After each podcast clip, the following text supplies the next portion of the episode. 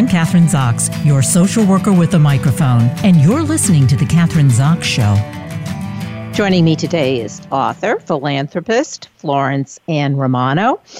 Uh, and we're going to be talking about uh, single motherhood by choice and the growing IVF trend. Census figures show that uh, there are over 11 million single parent families in the United States, the majority of which are headed by single moms. However, those statistics don't show how many of these women choose to start a family on their own. While the U.S. teen birth rate is falling, the birth rate for women aged 35 and older is rising, and more adult women are becoming single moms by choice through the process of in vitro fertilization, rather than waiting for the right partner to start their families. Child care and village advocate Florence Ann Romano, who has been begun her own IVF journey to motherhood, shares with us her mindset, insights, experiences, and hopes. She's been featured on over 400 national and local media outlets across the country ABC, NBC, CBS, Sirius, and many more. Welcome to the show. Uh, Florence, nice to have you here again because you have been on the show, as I said, I think it was a couple of years yes. ago. So yeah. So this is like a talk about a journey. Okay, 35. Where are you in this journey, by the way, right now, today? I, yeah, I, I've, I've frozen my eggs. I went through two uh, back-to-back egg retrievals, um, and uh, it was quite the journey to do it. You have to go through IVF. You have to plump up those ovaries and get as many eggs as you can from those follicles. And and uh, I actually went to a clinic in Colorado um, for my treatment, and so I would spend almost uh, two weeks at a time out there um, before preparing for the procedure to be done. So I have um, 21 eggs that are frozen that are not fertilized uh, in case I do get married one day or in case I uh, need uh, an extra stash of eggs to use for some reason. And then I also have four embryos that were created via sperm donor. Two are girls and two are boys. Um, and so now um, I'm taking a little break and giving my body a little break um, to consider whether or not I would like to have a baby um, on my own. Um, and so if I were to do that, I would be using one of those four embryos that I have frozen and I would go through the IVF process again. So how do you choose a sperm donor? I mean, do you sit down with a book and pick him out? Uh, like in terms I, of it, yeah. Isn't that I know it's the craziest thing. People are constantly asking me how I did it, and the truth is, I it was probably easier than people think. Um, I I was able to look at a lot of different profiles, see what they looked like when they were young kids, and you can't see what they look like as an adult. But then I got to hear voice recordings of the sperm donors and read all sorts of essays, their whole medical history, how they did in school, their grades, what they're interested in, their value system. Um, I I was laughing with my friends about it, and I was like, "This is better than dating." You know, I feel like I have all this information at my fingertips, and and, um, you know, it, it's a funny process because you feel like you read some of these profiles, you're like, I wouldn't go on a date with this guy, but I'm going to have a baby with this guy. So you, you know, it, it, it's an interesting, fun, very curious, very mysterious process, I think, in a lot of the ways. Um, but I was able to settle on a sperm donor very quickly, actually. Um, and I was very impressed with at least what I could read and hear of him. Um, and it was so. What really were, I'm going to stop you because what were your top? Like everybody's going to have different priorities. Somebody, you know, looks, intelligence, success, you know, all kinds of things, ethnicity, uh, religion. Can you name like your top five? What were the or your yeah top five? What were your top five priorities? top five had to be the, the value system. So that meaning that I wanted them to have some sort of spiritual side to them, that I wanted to know that family was important to them, um, that education was important to them. Uh, and then I went on to look at how they did in school and what their medical history was too. I wanted, you know, to make sure it was someone healthy. Um, but then the essays that I wrote, uh, or that I wrote that he wrote, um, they talked a lot about why he did this as a sperm donor, um, and I thought his answer was was really fabulous. Uh, he's a, he's a lawyer, and he said he does a lot of family law, and he said at, through his time doing it, he would look at all of these different families and their different struggles and learn a lot about what it took for them to become parents, and felt that that was it, it was such a, a monumental. Uh, struggle or challenge in life to sometimes be able to get to that point and felt that he could give back in a way and make it possible for families or, you know, women to be able to have a child if they were to struggle. So I liked that answer as to why he did it. Um, but those things all aligned. And I think knowing that they did was important to me. The physicality part of it, yes, I wanted him to be above a certain height. I did want him to have a certain background in terms of ethnicity. And that does narrow your choices. When you start putting in those parameters, you know, you start going from a pool of like 600 people to a pool of, you know, 60 once you start putting in what it is that you want. So you have to start adjusting here and there. Um, but it, it certainly, um, it was easier than I thought to be able to come to a conclusion. Florence, what is the legality of all this? Like you're choosing him, then what happens? Do you have a choice? Like he, uh, at some point, could, uh, you know, meet um, your child, or is, do they have any legal rights or not, or do you have to sign off, or different states, different statutes in different states? How does that work? No, they don't have any any legal rights to to the to the child at all. Um, the only thing that is possible is that when the child, the potential child, were to turn 18, they could look up um, the, the the child would have the chance to find the sperm donor. And at that time, he would be contacted, and if he wanted and was open to meeting him or her, uh, they would have they would have that opportunity to do that. So your support system now, because uh, like you have everything in place, you have the two, you have the embryos, two boys, two girls, but have your um, have you changed in any way now that you've gone through the process? And and I think IVF is not so easy to do. I mean, physically, as you said, you need time to now yeah. relax, sit back. That's the physical part. But what about the mental part? I mean, has have, has it, it changed? Has your feelings was, toward yeah? Right. It was more it was it was more challenging, I think, uh, mentally than I thought it would be. I didn't ever expect to be as mentally drained as I was uh, from it, and you know, you're on so many hormones. So you think to yourself, you know, oh, you know, I think I feel fine. I think I feel normal. But at the same time, you know, it, you don't, you know, and, and I don't think you realize how powerful that medication is and how, um, it, it is messing with you. Uh, and, and so my family and friends, you know, they wanted to be there for me and they were in a big way, especially my mother traveling back and forth to Colorado with me. But at the same time, they knew that there was nothing they could do, that I had to go through it. And that's the truth of IVF. And I think anyone that goes through IVF will tell you that you are in it alone. It's you and your body, and you wish your body could do certain things faster than it is, or whatever it might be. But that's that's what I think I feel a sense of camaraderie with all these women that go through IVF because now I understand just how draining it is and just how isolating it can be. Uh, as much support as you can have around you, you still have to be the one to be mentally and physically strong enough to endure it. Do you belong to a support group of women who are going through the same thing you are?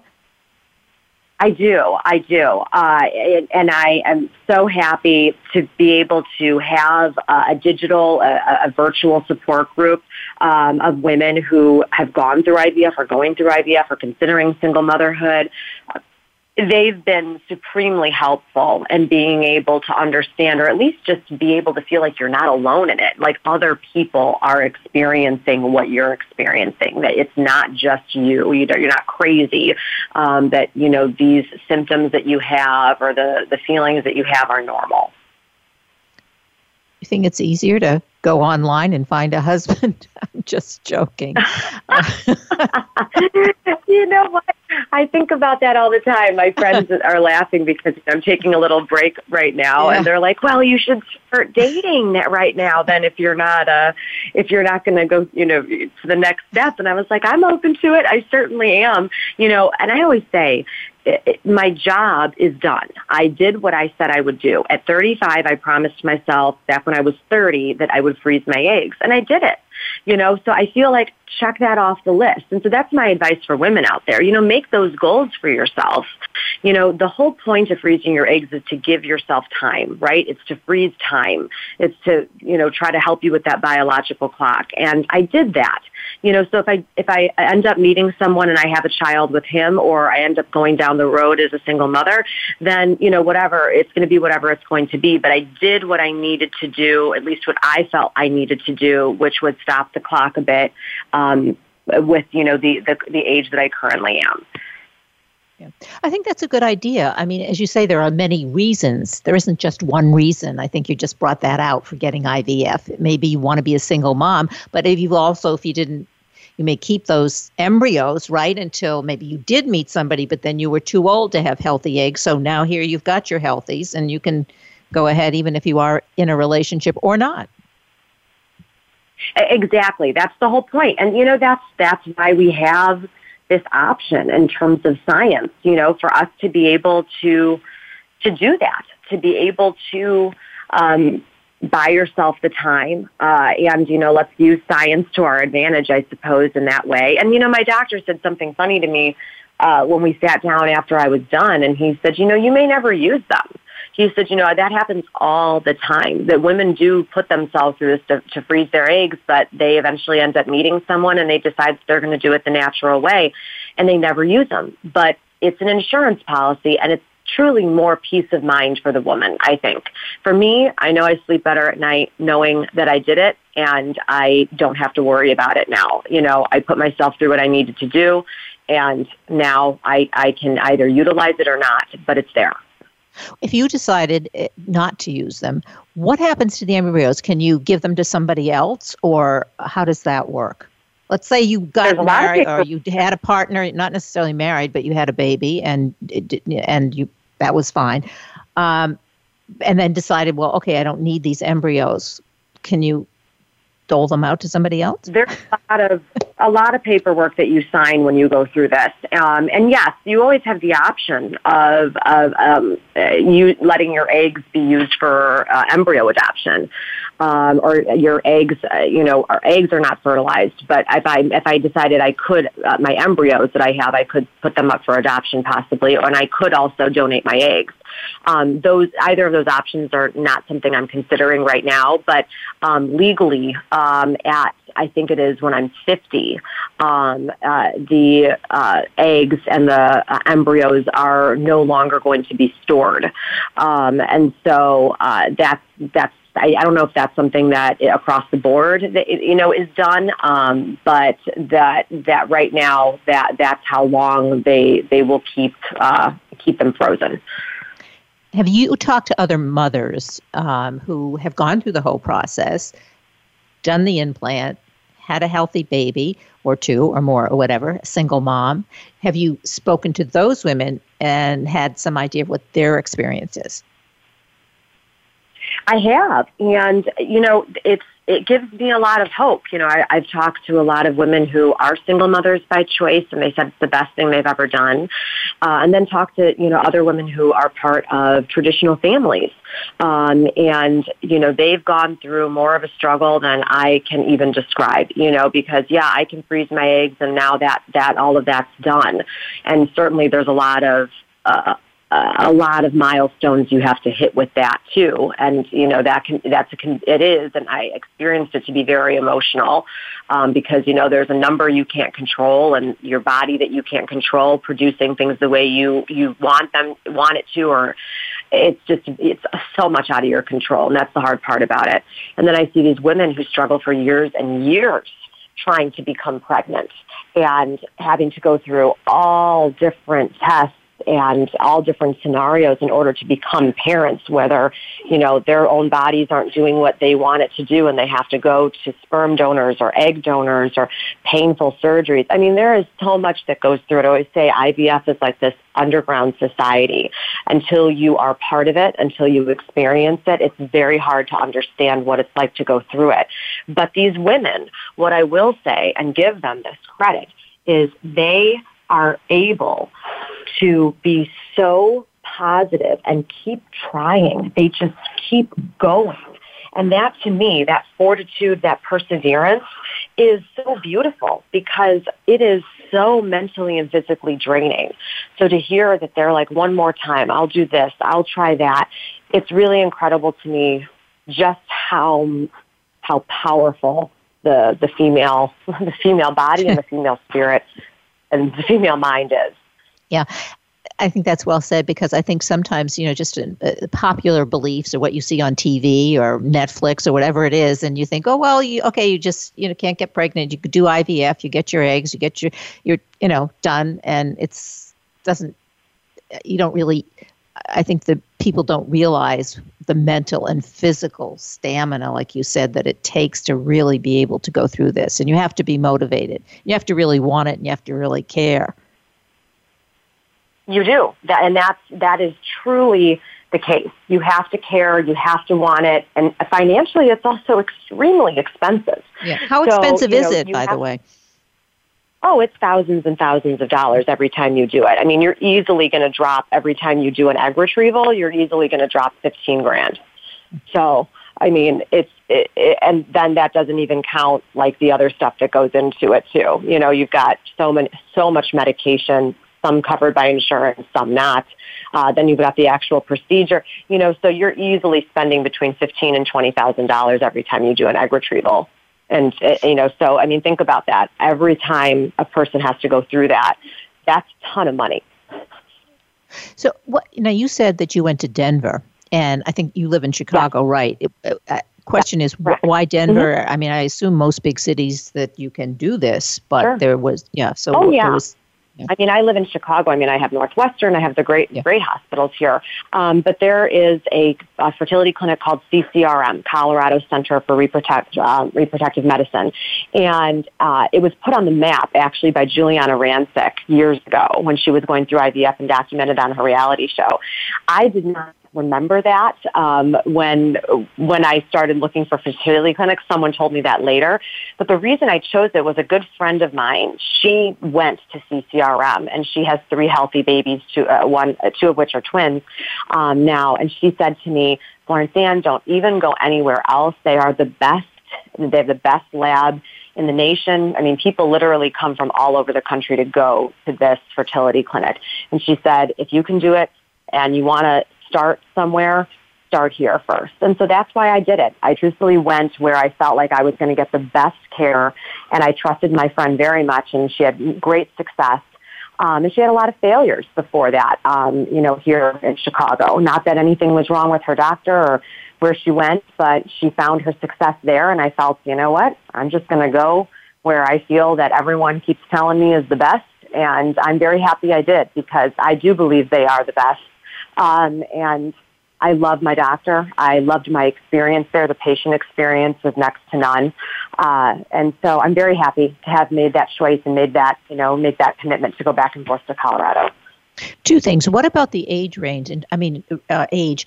Are is there a point at which they won't do it? How old, you know, that you get to be, or you're deemed too old for them to do uh, IVF?